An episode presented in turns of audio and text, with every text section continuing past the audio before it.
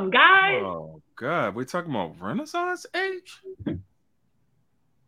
Why? Because I like some songs on there. Well, all right, all right, oh, all right, H, all right, all right, all right. Let's do this, right? So, what so, what songs do you like on, on Renaissance? Like, what what songs stick out Okay. to you? So I'm gonna and I see that we're live. So hello to all. Yeah, Um, That's when we started the show. yeah. yeah, straight out the gate.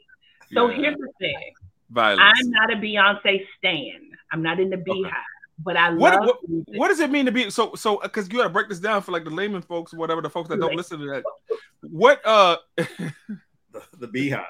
the be yeah So it sounds What- like when they Yeah. particular artists, when they Yeah. um, reach a certain status, they have a group of people who are like their stands, right? Like I'm sure we got some three times dope stand people who are out there who are going to ride for us, like us, Yeah.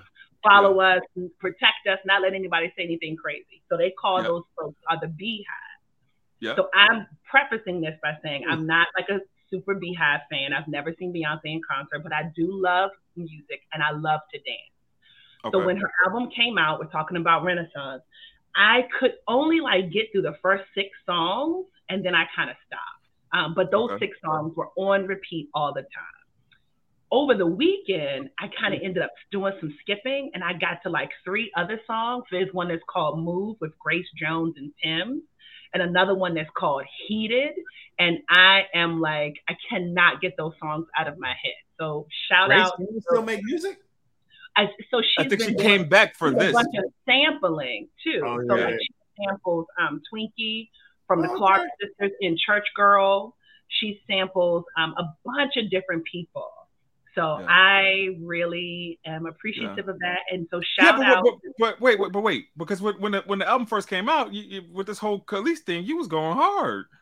no, I wasn't going hard. I was talking What?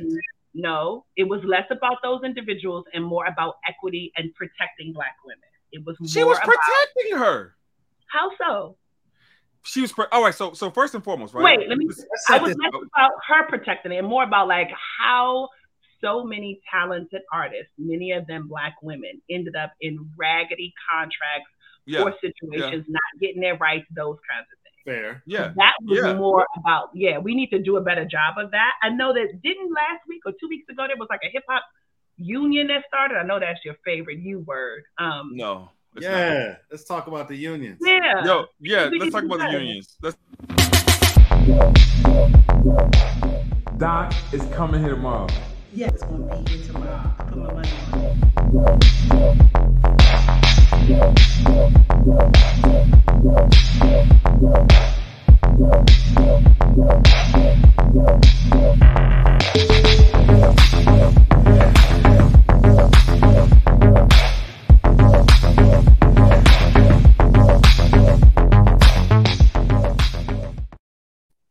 Right, folks. Three times dope po- podcast on the check in. Hey, first and foremost, let's talk about these unions, right? These unions ain't shit. Hello, I'm welcome. Bob out the gate. Welcome to the show. Violence. Ra- ra- Our colleague and friend has decided to choose violence coming in off the bat. We apologize. He just, you know, like if your kids are around, just turn mute the volume for a second. Sorry. Uh, how everybody doing? Ray, you good? I'm I hey, I am perfect. I'm ready to go. I'm ready to unleash this bag of heat that I got. So first, first, first and foremost, right? So been seeing a whole lot on social media about American University. We're Yeah. all affiliated to it's, it's some to some degree with American University. What what if- do we have any thoughts here? Man, like I someone hit me up and sent me a link to it, and I was like, oh.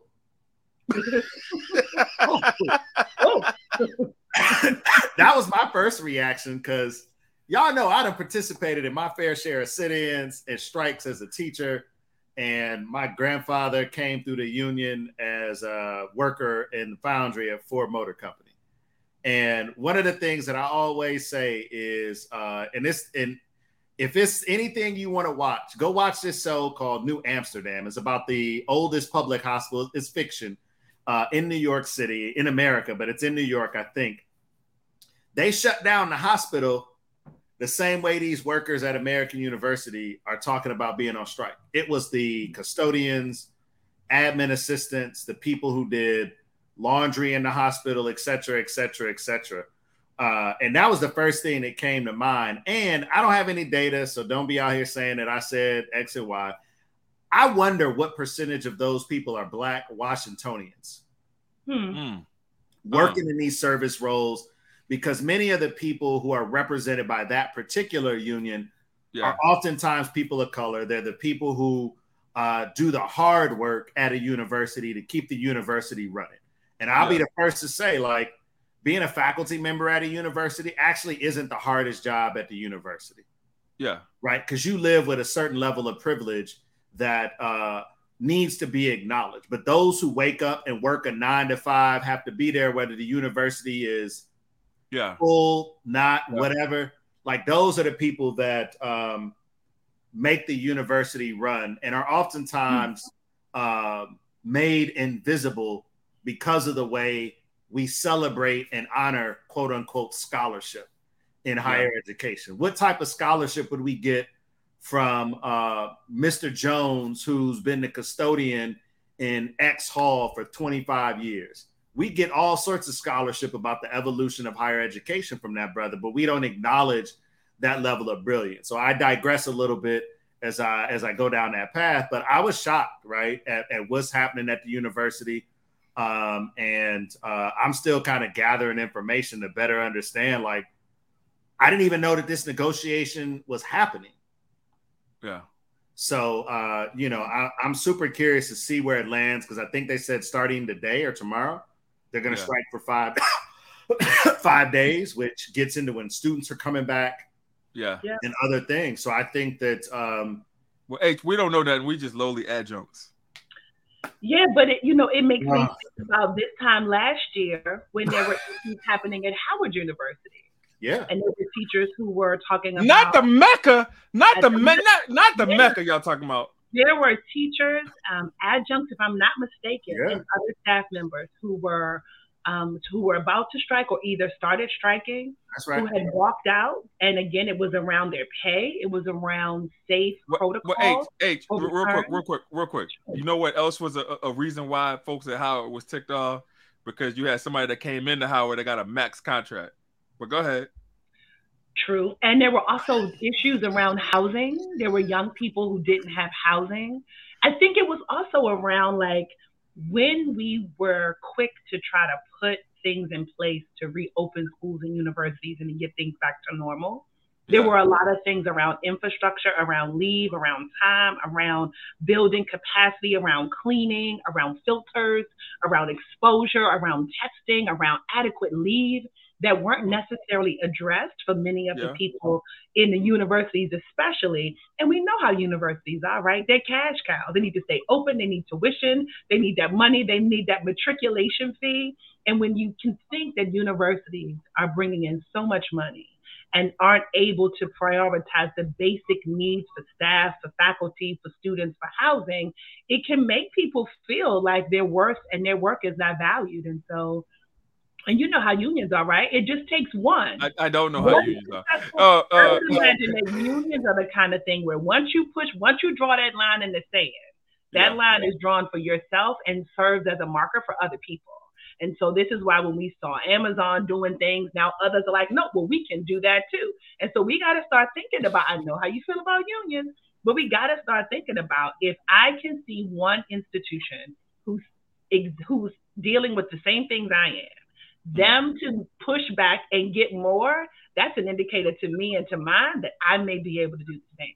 So, I, I also find that in higher education, um, the the folks who do this type of work, like the clerical work, administrative work, custodial work, in urban universities, are often the people who've been in that community for a long time, and they provide this level of work and service to largely uh, white students at PWIs in particular who ain't from there, who whoa. oftentimes, absolutely, who oftentimes don't stop and talk to them. And I remember that one of my mentors in higher ed said to me one time, he said, Listen, when you see the uh, staff who aren't on faculty, who are secretaries, who do custodial, who uh, are working in the plant, um, kind of keeping the uh, the what do you call it the the, the operation going, moving. Yeah, yeah.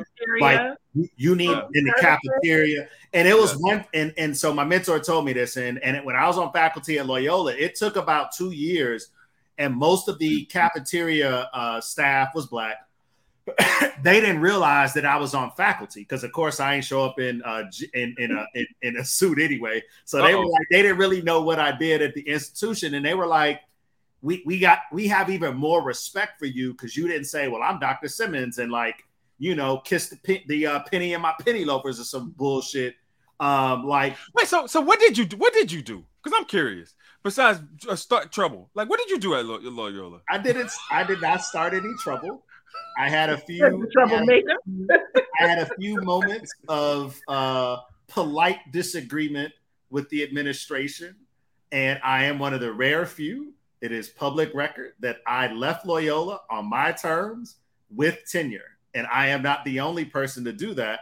And as I have said very publicly, I left because when you have a double standard as an institution for how you treat people, Hmm. I'm not sure I want to do that when I've earned tenure and sat in the car and heard my mama cry because I was the second black man to ever get tenure at the university.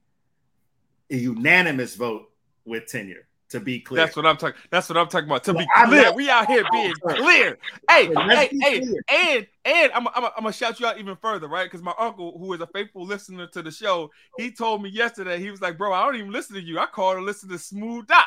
Right? I'm like, yo, yeah, he's like, yo, he's like, he's like, hey, he's like the cat, he's like the cat, the cat from Detroit is smooth. He's I like, hey, he be he be using your stuff and going and you know doing his old man thing. I was like, yo, old men, old men got to be in community together, baby. That's right. Old That's men right. got to be in community. That's right. Together. We got to yeah. be in community. So shout out to Unc, man. Shout out to yeah. Unc. Yeah, I I left on my own terms, and I think that I would encourage all people who desire to be faculty on these tenured line roles. I don't poo poo it. I don't knock it. All I'm saying is there is life outside of the academy. There is, and as David Stovall once said to me, just because you have tenure doesn't mean that can't fire you. It means it is harder to fire you. Mm. That's all it means. Yeah. And so I think for me, you can still find freedom. And shout out to uh, the dean of the School of Ed at American and uh, Samantha Cohen, who's the head of our doc program, uh, for my faculty position because they li- allow me the freedom to tell my story and speak my truth. Uh, but you know, like I, as I as as brother Malcolm said, like if it ain't no music, I don't dance. And if hmm.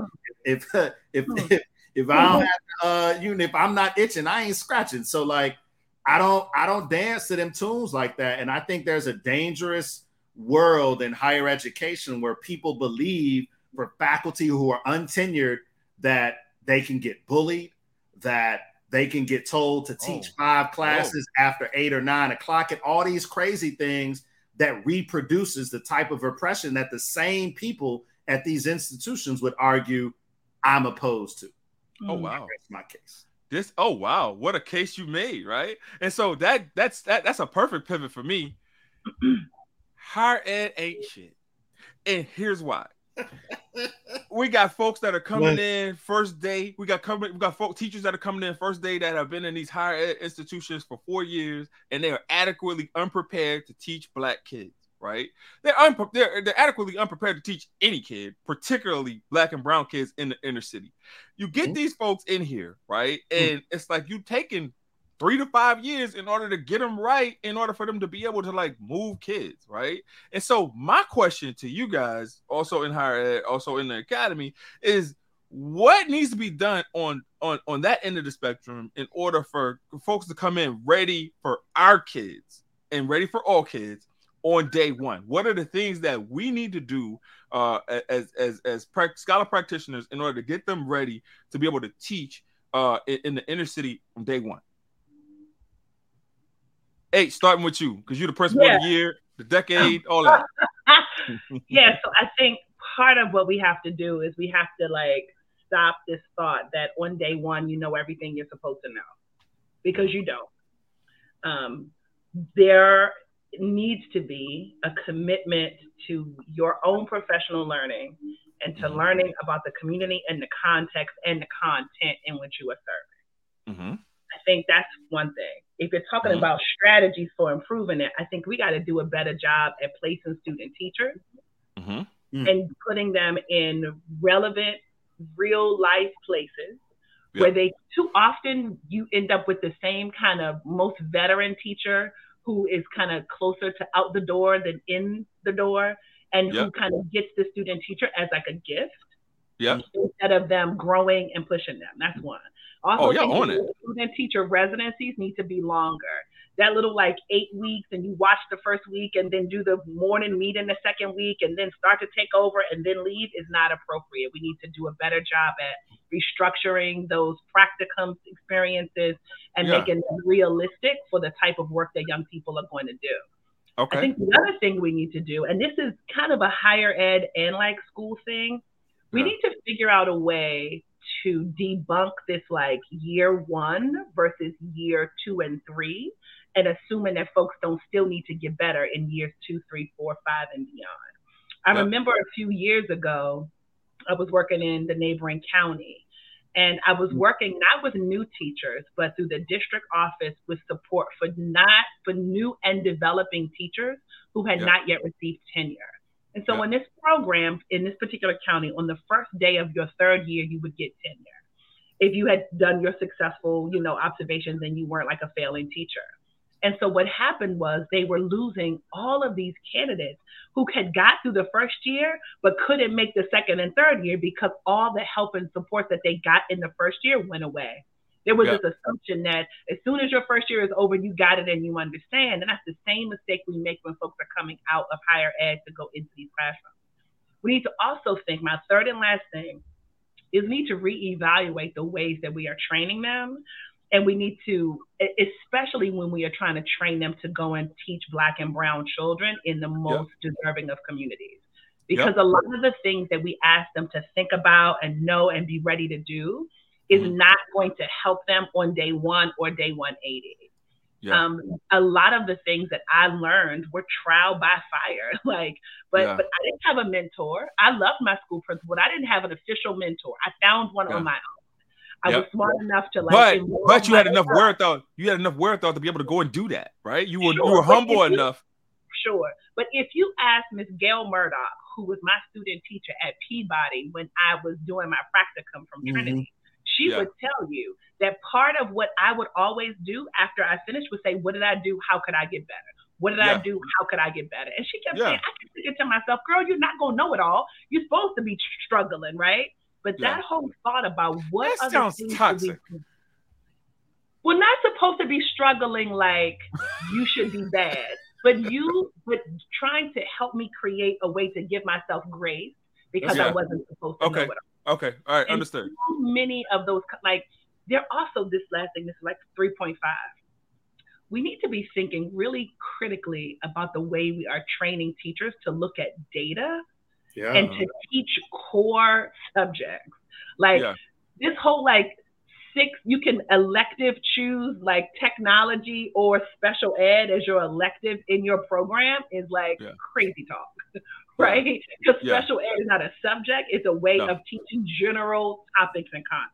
And so I think if we want to get better around what teacher prep programs are, there's a lot of work we can be doing in the development and the support of those people as they come yeah. out into schools and throughout their career. The good doctor. What are your thoughts? I agree with all that.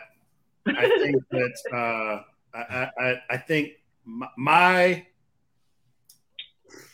my my addition is when I, when when we're talking about preparing teachers, I, I'll include higher ed as being deficient.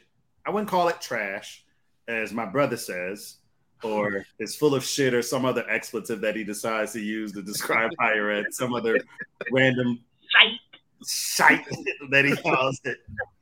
I would just say that higher education has a long way to go, and so do these other um, alt route programs, right? What I mean is that there's enough blame to go around for the failures of educators to be able to work with our kids. For example, when and I won't name any um, alt route programs, but are there some? TFA. That, no, TFA is not an alt route program because they don't train teachers, but that's another conversation. uh, and they say that on their website. I will stand by this, and uh, you know, like I'm I'm happy to Violence. with TFA alumni who lasted 2.2 minutes and now are superintendents. Any of these things, I'm happy to go there. Right? it is the only part of our profession where you can go and do that, have minimal experience, and then supervise people who have double the experience and the receipts of success. I digress. However, I digress because you know I know I know how they they like them they like a gang of, of folks man. But anyway like I stand and debate the TFA crowd anytime. But anyway I had to sit up in my seat. There are far too many alt route programs that get let off the hook because they like to feed into the narrative that teacher education is trash so that's why we exist. And that may be true but you need to own your own failures such as using um, what's uh you're teaching like your hair is on fire, whatever the name of, of the the name of that trash is. Some of them still rocking Ruby Payne, which we know is trash and and built around white supremacy and racism. Right. So I just think that while Te- teach like a champion, there we go, there we go, yeah, yeah. that's, that's, that thing. Like you have organizations still using that. Then you have people talking about, well, we're going to create a course on anti-racism but yet we're just going to call it a course on diversity, equity, and inclusion. Yeah. Yeah. Diversity, equity, inclusion ain't anti-racism. That's right. You have you have a lot of these alt route programs that I think have the right model, which is a medical model. Like I agree with that. I think they spend a lot more time on content. I agree with that. However, I don't necessarily think that some of the work they do around issues of equity and urban schools and understanding the sociology of urban uh, communities is any better than you get uh, in, uh, in in a regular teacher uh, PEP program. But I do agree, like the the student teaching for a semester, you know, is trash. Um, and and I do think that there needs to be an apprenticeship model or a medical residency model that is much better um, and for me, I did I had that model because like H, I had a mentor teacher, Nancy Jordan. Uh, shout out to her, uh, who was my mentor teacher when I first started teaching at Drew Middle School in Detroit in 96. And she would come by my room and say, like, oh, in your prep period, you need to be in my room. And she was an OG. She had won teacher uh, of the year awards. She knew all the aunties, uncles. She, as a matter of fact, this is how you know she an OG. When it was her prep period and I would go in there, and if she didn't have any kids, she would be in there with her house shoes on until the kids came back. She would just be chilling, working, right? But she had her house shoes on. And I was like, oh, Miss Jordan, I didn't know you could do that. She's like, you can't. But when my kids come in here, I'm putting on my heels because I need them to see what brilliance uh, in black women looks like. She used to tell me that. So I would go during my prep period to watch her teach because she was an architect. She wasn't a master teacher. She was an architect, where she would build this ecosystem and culture in a classroom where brilliance was expected and excellence was the norm for black mm. children in one norm of the most challenging Love that. Yep. Uh, uh, communities in Detroit. So for me, this is where I put it on those veteran teachers in our schools. If you love our babies the way you say you do, are you willing to invite in a novice teacher to your classroom to mentor them and then not say, Ray, hold on, you'll appreciate this. And then not say, well, am I getting paid to mentor that teacher? Because to me, the survival of the profession is built on whether we're going to mentor young teachers or not. If not, bro, that's not what they. That's not what's. That's not what's happening. If you if you look now, oh, right, and the hands, the, the hands are talking about this on Sunday. We're talking about quiet quitting, right? And you have folks that are explicitly saying that if this is not in my contract, I'm not going to do it. Right. And so if you have folks that are out here and they're saying that, and you got these unions that are behind this propaganda because unions have been pulling this shite for years in terms of like, hey, don't do nothing that's not in your contract. I remember people arguing me down my first year teaching, talking about, hey, you're making us look bad. You're doing things that are not in the contract. And all of you that are on this show right now, you know that that has happened, right? And so if you got folks that are telling you, so first and foremost, right, black and brown kids are coming into schools and they're coming at a disposition, right? They're coming b- behind folks, right? Mhm. In terms of like, if we look at, we've talked about this on the show several times, H, about uh where the affluent come into school in terms of reading levels and where non-affluent or whatever come into schools in terms of like where they are, right? And so in in using that analogy, I'm coming in from the sense of our kids need more, right? So from the jump, a lot of our kids need more. I'm not saying every kid because every kid doesn't come in in the same position, but our kids need more loving, right? And so if you're telling me from the jump not to give our kids more loving because we only can do what's contracted in terms of like what's in that script, what's in that contracted hours, then our kids are always going to be behind because we ain't going to never be able to give them more. Yeah. And and again, if you are someone who says I'm only going to do the very least that is required of me, then you're not the kind of person who has the capacity to serve in the way we need them to serve if you were in my school. Right? Yeah, but hey, I'm glad you I'm glad you you- named that. I'm glad you it doesn't mean that they don't need to be, but they can't they can't rock with me in Yeah. my school for the Yeah. things and the way that we're No, Is they, I mean, well, I mean, I think that gets back to what we expect from teachers anyway, right? And we talked about this as a flaw of these alt programs. The way they instruct folks to teach black and brown children is not the same way they would instruct folks if they were going to high performance schools.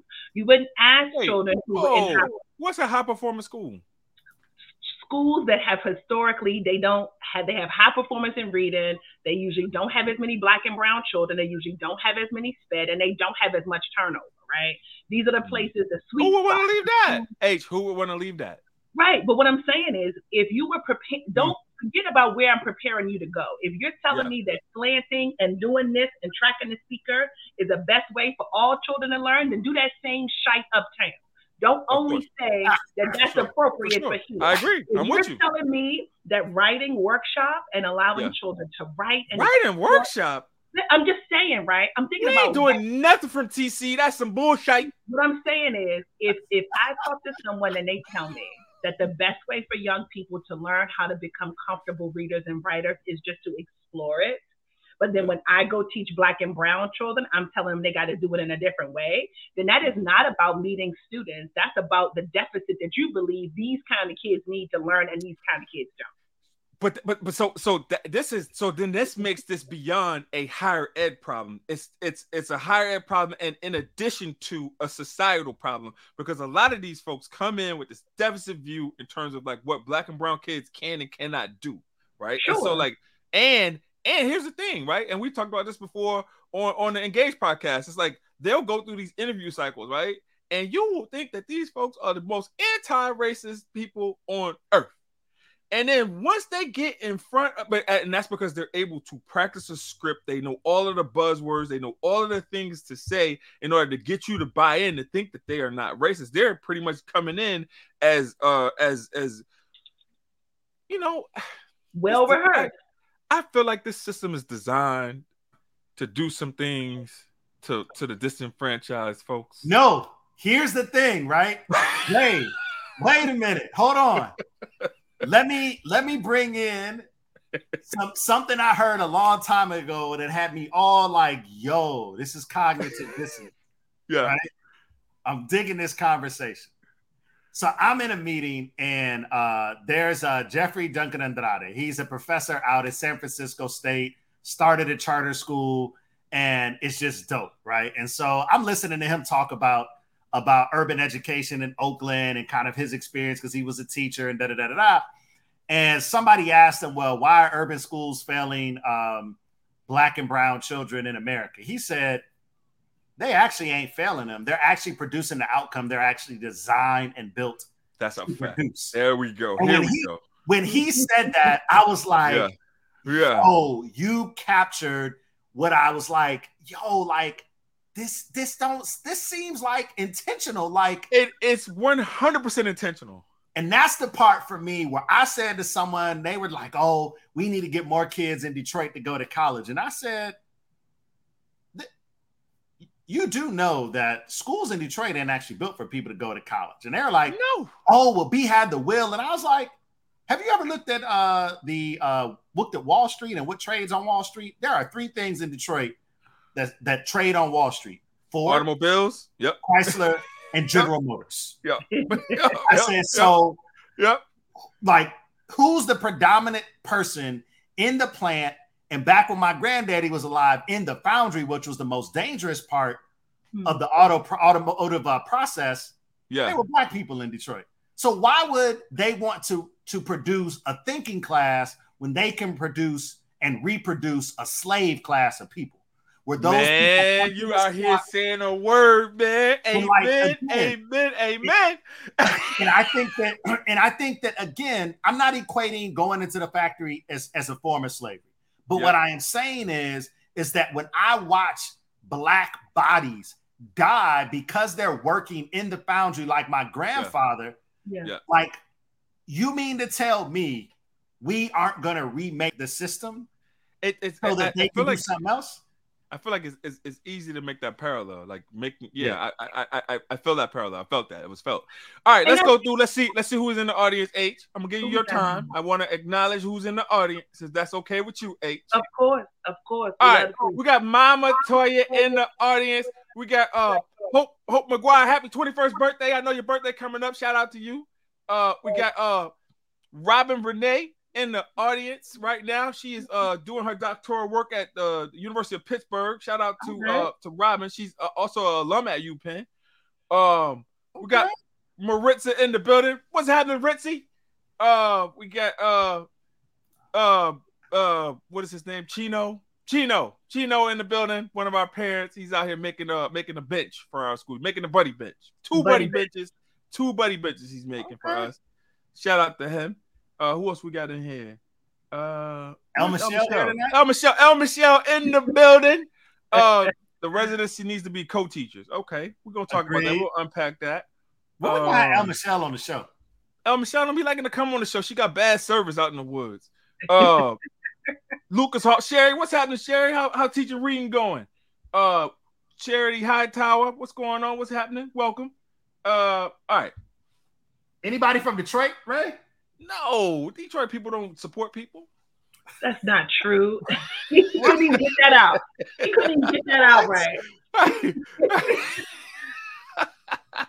all right, H on you. Uh, let's button up this conversation about higher ed being trash. Well, I was going to say um, about the systems. I think, yes, they are designed to do what they're doing. And I think it also helps me wonder about what we think of as the purpose of school. Mm. And so I think for Yeah. too many folks, we think of school as being this like not this great equalizer, but like you got to go and do well in school. And there's a, a pressure that we put on schools and on black and brown children, particularly, that we don't necessarily see that as like what Mm. white children need to, to do in schools. And so like Mm. I think often about when schools close down Mm. and parents are like, oh, I, they need, need social time. They need like their friends. Like this is about like their social emotional. Like they need all these things. And yes, they do. But there's this part of the challenge with the way we look at these systems and how they work together to fail children also Mm. has to do with the intentions that we have for what we plan to get out of it. And Mm. since we are putting in situations where we think like if our children don't do well, that's the end of all things, right? There's, they won't be anything if they can't go to college, right? That's not true. There won't be Yeah. anything if they're not in an AP class. Like we, ne- I don't see that kind of pressure um, Oh, from the majority of other kinds of students and other kinds. Of, oh so I think it gets back to the the thing around what we need from them and what the purpose is. All right. So before I lose my mind, right? Let's go into a, a, a- topic that's a little bit more broad, nuanced. Let's talk about uh sneaker con before we talk about this AP uh this AP African American course. And I'm gonna go to hell off on that.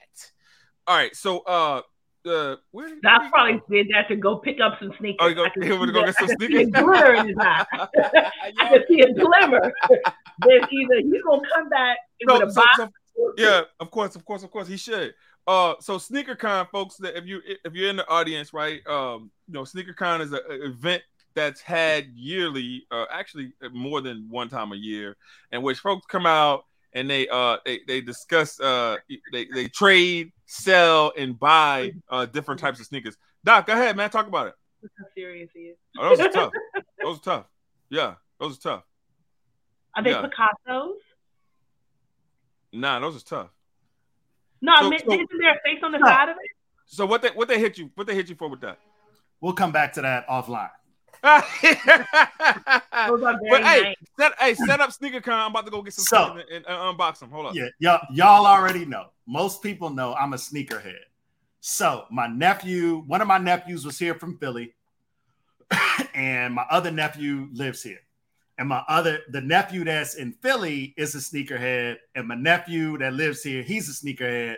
The one who lives here sells sneakers. Like I've coached him on how to sell sneakers. So he's that like, what makes you a sneakerhead? If you like, no, no, no, no. You because you got a group of people who are sneakerheads who say if you buy the J's, you should wear the J's. Like there's this whole Okay. debate in the sneakerhead world. Like it's some people are like, nah, I ain't selling my J's. I'm trying to, I'm trying to rock them joints. Like I'm kind of in the middle where I'm like, if I bought them for 120 and you want to give me 500 for them, like, I mean, you can have them. you can have them. Like, you know, all right, cool. You know what I mean? Like, all right. So uh hit my nephews up uh on Saturday and was like, yo, I'm taking y'all to sneaker con. And here's the thing: my oldest son, he's into sneakers. So there's a place called Blessed at Tyson's Corner. It's like a smaller version of Sneaker Con. It's just a store. So took him there, got him some nice J's, these black and white diamond Jordans, which are hard to find. He got a pair of those. So I take my nephews to Sneaker Con, right? 30 bucks a person to get in, well worth it. And uh it was Hmm. those are interesting. Those Adidas, right? They are Yeah, the, the Pharrell Johns. Yeah. Don't try to Okay. use John. You can't use it right. What? H H getting ready to pull out her sneakers, bro, because you know she think we exclude her from these I, conversations. I'm gonna I'm gonna get some sneakers. Wait, too. here's and here's the thing, right? She's the one that said we should talk about sneaker con, Yeah. right? Yes. So for the for, so sneaker con was in DC on uh, uh I think Saturday and Sunday this weekend, and it was amazing, man. My nephews got to see all sorts of different sneakers. Um, and uh, I told both of them that I would help them kind of navigate uh, uh, the, the sneaker uh, the sneaker space. And SneakerCon uh, was amazing, and and Dennis Rodman was there. For those that are uh, Dennis Rodman fans, now now for those who are still watching the show, you can see H and Raiden went out. They going to pull out more sneakers uh, and and all this thing. H still looking for uh, a sneaker to bring uh, bring to the set. I got one. Okay, what you got, H? What you got? Are got? you ready? Yeah, we ready. What is that? What is that?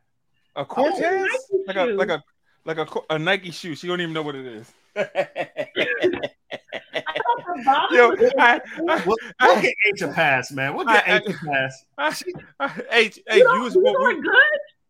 H, we were supposed to be um, we were supposed to be creative consultants in terms of like you picking your snoot your, your shoes and stuff, and you didn't reach out to any of us in order to yeah. All right. I did. I have a friend, Chantel Skipper. Shout out to Chantel. She's a sneakerhead. I thought these were very nice. There's a zipper.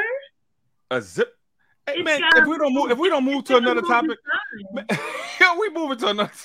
H, we should have had you. We should have had you come to SneakerCon. SneakerCon had people selling, vendors. They had individuals selling. And here's the other thing: people would walk around with their sneakers like this on a box, Yeah, sell them like that at Sneaker Con. and you would walk up to them and say how much you wanted. You could negotiate. yeah. And for my nephews, because I want they they were like, Uncle Robert, you gotta take us to Sneaker Con. They had never been before, and I've been to Sneaker Con probably a dozen times over the years. How many times a year? How many times a year they have it, It's in various cities, like it's on the Salt Lake City next. bro? I'm about to. Hey, listen, I'm about to go and set up shop. I'm telling you, I I'm about to go to think, Sneaker I Con. mean, shoes set up are shop. a tool of white supremacy.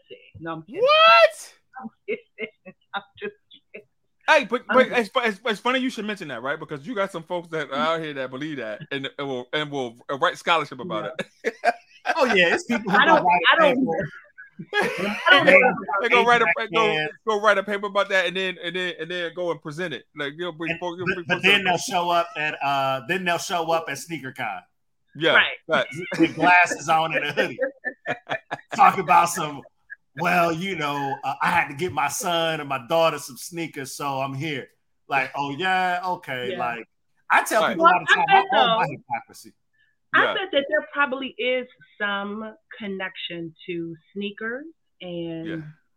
um, I'm, I'm sure because you know keeping your shoes fresh and keeping a haircut. There's I'm sure that if we thought about it from some kind of critical analysis, we could figure out some way to thread that this like sneaker con, this like fascination with shoes. I know that sneakers have often been not often, but people used to worry about kids getting jumped and beat up and snatched for their sneakers. They're still like worrying about that. They're still, they're still, worrying about that. You that's put, still, a, you put, that's still a thing. People like right pair, right, right pair of Yeezys, right pair of Yeezys on. You getting robbed.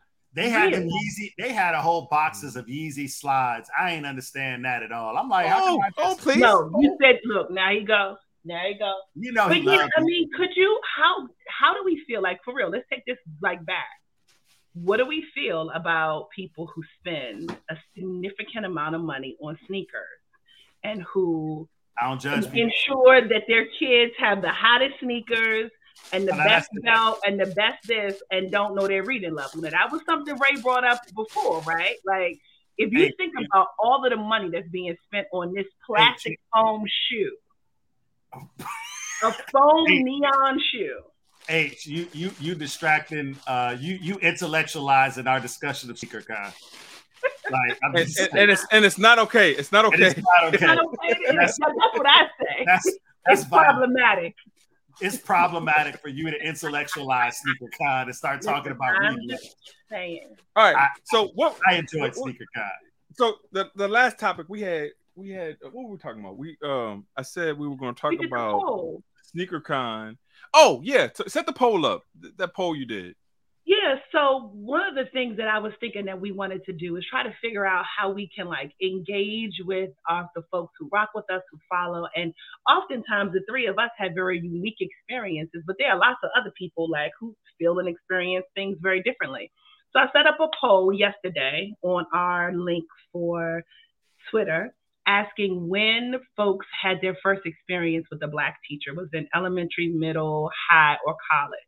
And it looked like the majority of folks who responded, let's go right to the thread so we can make sure we get that accurate and right. And it looked like when the poll closed, there were the majority of people had their elementary school teacher was black. And so it made me wonder as we get ready to think about 49% of people had their first black teacher when they were in elementary school.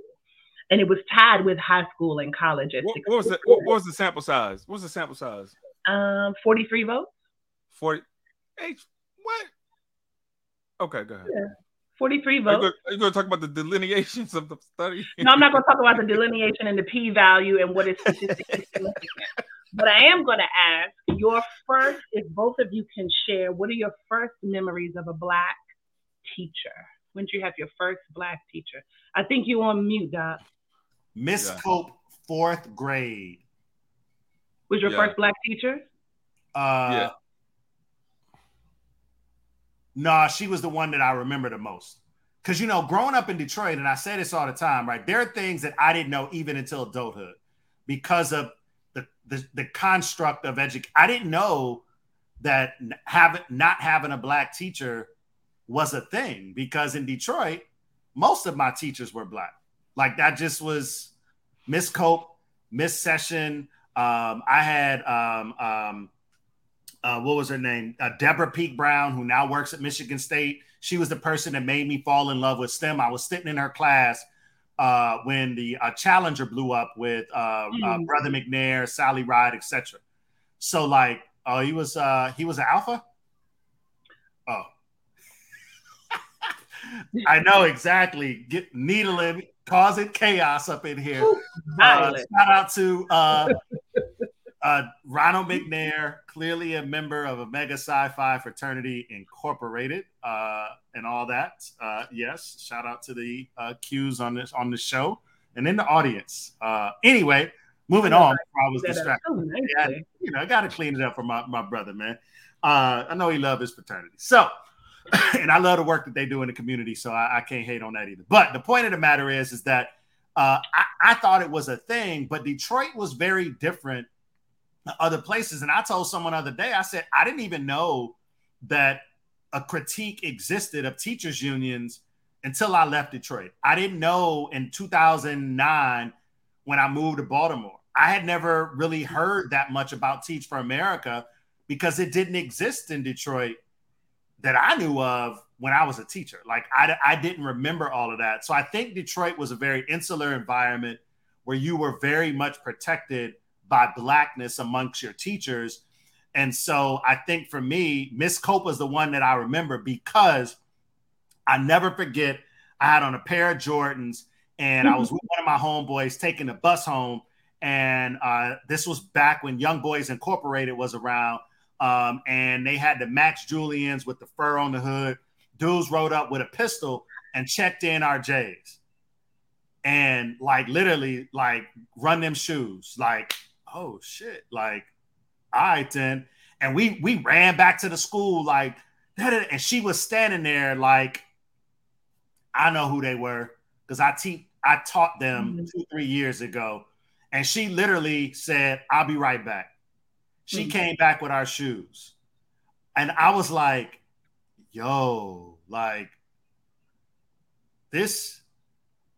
And and I'm like, knowing what I know now, um, and she's passed away, but she ain't have to do that. You know what I mean? Because yeah. you got to have real street cred to be able to walk up and say like, "Yo, I need them sneakers back." And yep. you know, it was it was it was a moment where I was like, "Damn!" Like, and as I look back on my career writing about black teachers, other mothering and thinking of teachers not just as a profession but as a lifestyle and a culture Miss Cope embodied that for me. Um, and it, it, it, and I carry that with me to this day. Deborah Peak Brown, I shouted her out on uh, Twitter the other day because someone asked me about uh, STEM and what got me into STEM, and it was Deborah uh, Deborah Peak Brown. But mm-hmm. just in general, black teachers. My fourth grade teacher, Miss Cope, five one, five two. She was tiny, but like she was a powerhouse on the block, powerhouse in the community and she ain't played none of that. I don't ever remember any bad behavior. You know what I mean? Yeah. So uh, shout out to Miss Cope as my uh, black black teacher uh, that I remember the most. H. How, oh Ray, how about you? H. Okay. Um. So I. when I wrote the question, I almost wanted to edit it and ask about your a black content teacher because mm. what I remember in middle school was that there were a lot of special teachers. What up, Shakur? The band teacher, all those others. You see, he's so awful.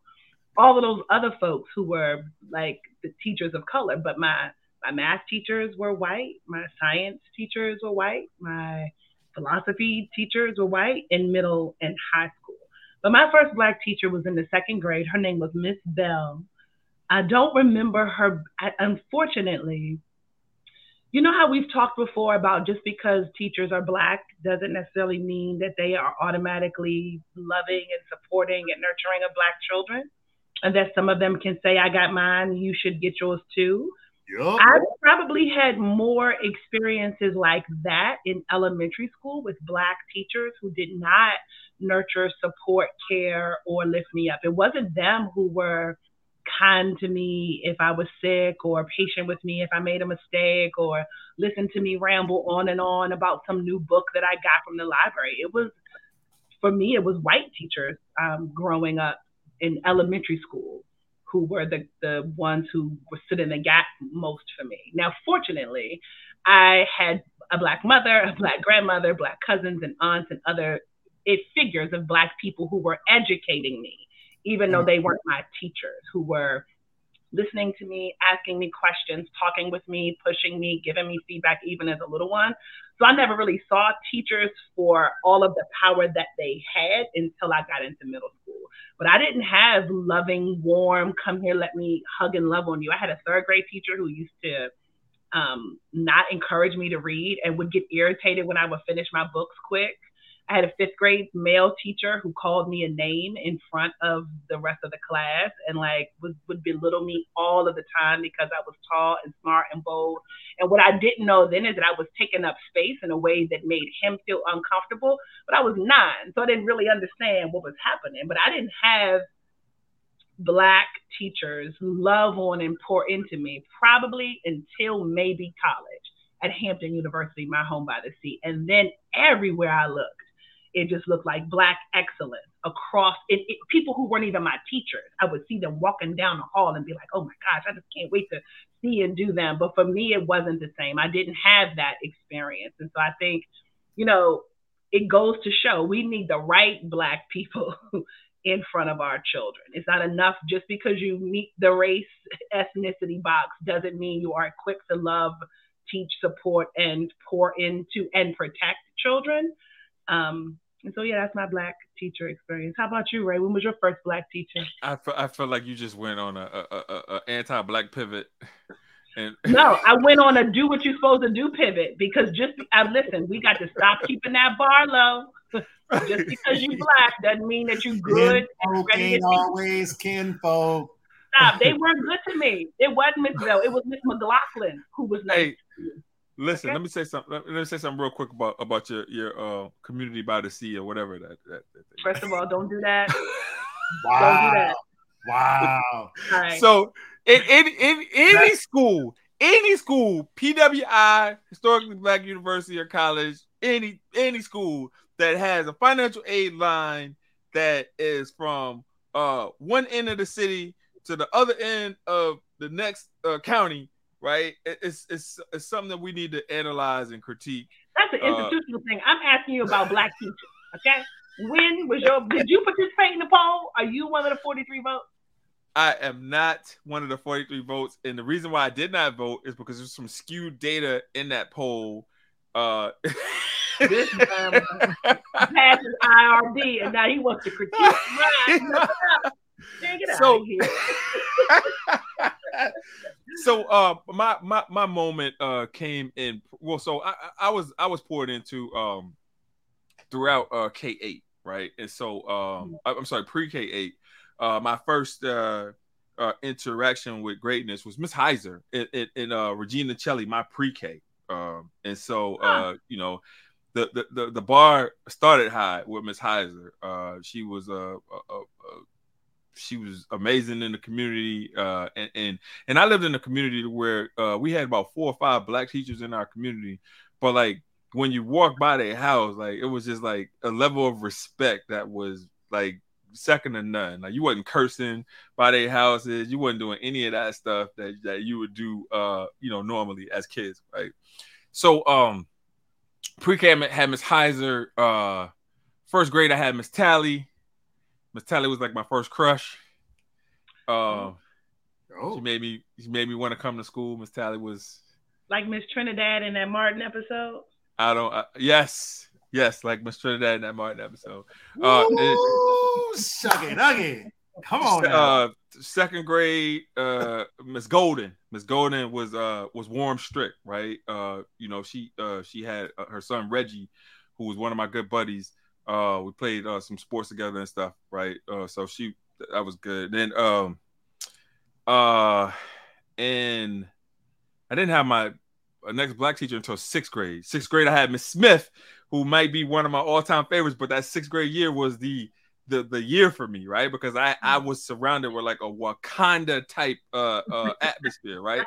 So I had Miss I had Miss Smith, my ELA, and then I had uh Mr. McGee, who had was bringing me into the STEM world, who's my science teacher, right?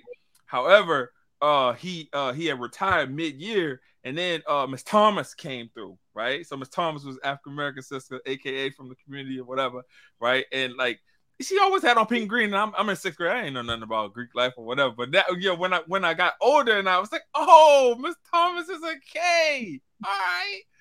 Um, Yeah, and then but when I got to seventh grade, H, I ran into the same experience that you had, right? Mm. Uh, I, I, ran into Miss Miss Miss Jones, and she was my uh my social studies teacher, my history teacher, and um you know, I was an athlete, you know, so I mean, you know, washing under my arms wasn't the, you know, I, I probably wasn't my strong suit. And somebody had, washing under my arms. I might have, hey, I might have had a little, you know, I might have had a little athletic stench, right? But the way she would call, the way she would call that out, make me feel bad about myself, man. Woo! It was, it was like nothing I ever seen, man. She was, she was, she was definitely, uh, she wasn't, uh, she wasn't caring. she wasn't caring at all. Um, but yeah, so you know, I'll stop at sixth grade. Maybe we'll reconvene and talk about my college years. But I, I feel like I've been blessed to have uh, African American teachers in my life. Uh, I've also had some uh, some white teachers that that poured into me as well. Uh, I know yeah. in high school, my social studies teacher, uh, Mr. Spear, uh, who passed away, he he was a phenom- phenomenal social studies teacher. Man, he taught um, AP social studies at Monticello High School and um, yeah. he he, he kind of he is one of the reasons why I got on my, the history track because the way that he presented information, I felt like he presented the information in a way in which it was like it was unbiased. He brought in primary source documents or whatever in order for us to come to our own conclusions and yeah. analyze the system in ways in which so his his job was to teach us how to analyze the system, put the material in front of you, and then allow you to come to your own conclusions. And so shout out to uh, shout out to uh, uh, Mr. Spear and Mr. Lambert, uh, two hmm. uh, white white history teachers. Yeah. Yeah, I love that, and it also reminds me in those early years, like you don't remember what you learned, but you remember how you felt. You remember yeah. like feeling seen or supported or discouraged or people asking about you, right? You don't remember like, oh yeah, I passed this like test. You remember all of the feelings and the no, emotions. I, I remember that too.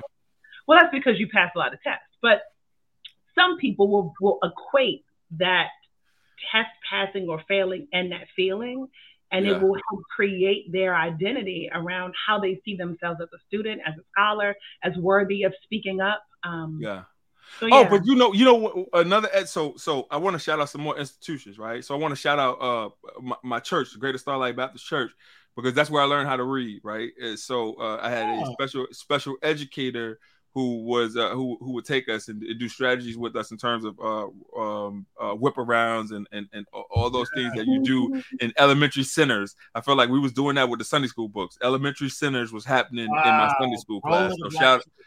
Right. So shout them shout, shout them out, and then also uh, an extension of the school year was that Vacation Bible School. Vacation Bible School was a, a, an extension of the school year for us. We were always learning. Uh, it was always a safe space. So shout out the Greater Starlight Baptist Church. Um, and then uh, what else? I feel like I wanted to shout. Out? Oh, and shout out bus number 99 for the folks that are from Covington, Louisiana. You know about this guy, uh, Mr. Charles Talley. Um, uh, he was amazing, right? And so like you got on his bus, you knew what you needed to do. And so he was like a reverend, uh, insurance salesman. He was uh he, yo, this dude was everything to his community, right? And so shout him out because you know, being able to see those models of greatness, it's like you know, of course, you walk by, you see the dope boy, you're like, damn, I want to have a lot of money. But then you see these folks that are doing it the right way, and you're like, hey, I can have just as much money and still have the same amount of respect that I could have in the community and be a beacon of the community. So it was good to see, you know, that that, that mm-hmm. dualism. Mm. Yeah, yeah, I love that, and I love that schools are one part of large communities with assets and opportunities to invest and pour into and build our young people. And when we fail, the community fails. So mm, yeah, it's All bigger right. than just one school. Closing thoughts, eight. Starting with you. Let's get it. Yeah. So my closing thoughts on this. What is this episode of ours? 26, 25? What episode 27. 27. You can't get the, get the episode right. Can't get the time right for the poll. Sorry. Listen. I'm listen. I'm sorry. Um yeah, I don't know. My final word is just I hope that people are having the time they need to take care of the things that they need to take care of and that they are making space for themselves as well. You know, I think we got back into the world and it could be easy for people to forget some of the boundaries and the habits and the ways that they tried to keep themselves sane and focused and healthy when things were not as good as they are now. So I would just, you know, shout out to people: protect yourself, protect your time, protect your peace. Yeah, that's what's up. Doc, jump in here, man. Final thoughts. Final thoughts is shout out to all the parents uh, of kindergartners going to uh, sending their babies to school first time. Uh, had an interesting experience uh, here uh, with uh, my baby, and you know it's it's a journey for five year olds to go to school because they can't really tell you everything that's going on all the time so I think that you're you're taking a leap of faith and trusting on other humans to, you know, love on your baby. But um, you know, I know I have a village, and I've already heard from the two of y'all and other people who say like, you need us to do a drive by, like what what you need us to do, and uh, and and I know my village means it. so just shout out to the parents uh, of kids who are, you know, kindergartners, and this is the first time they've been in school in yeah. this uh, way full day. So uh, it's it's hard, but um, I'm thinking about all of y'all. So shout out to them. Yeah. My final my final thoughts, man, for the day is shout out to the new administrators, man. There's some folks out here that are hungry. There's some folks out here that are seeing like all the things that are happening in these schools for the yeah. first time, and they're taking the, the lessons that they're learning and, and, and they're they're embracing that that knowledge and they're thinking about how to critique systems and how to be yeah. better leaders, right? I got folks that are reaching out to me like, hey, if I ran a school, I would do this differently. If I ran a school, I would do it like this, I would do it like that, right? And so shout out to the folks that are out there that are building their capacity uh, to lead. And and one day, you know, you're gonna have the opportunity to run schools because there's a shortage of school leaders and there's definitely a shortage of black school leaders. So shout out to y'all for wanting to uh, do that investigation and do the work. Appreciate it. Um, you guys have been listening to uh, uh, another episode of the uh, Three Times Dope podcast. I don't know if we're switching our dates because we got two folks in higher ed. They get these class loads and stuff, and uh, we don't know what's going to happen. We don't know what kind of check they're going to pull. So we'll be back next week. We'll be back next week. We don't know what he's talking about. we'll be back next week.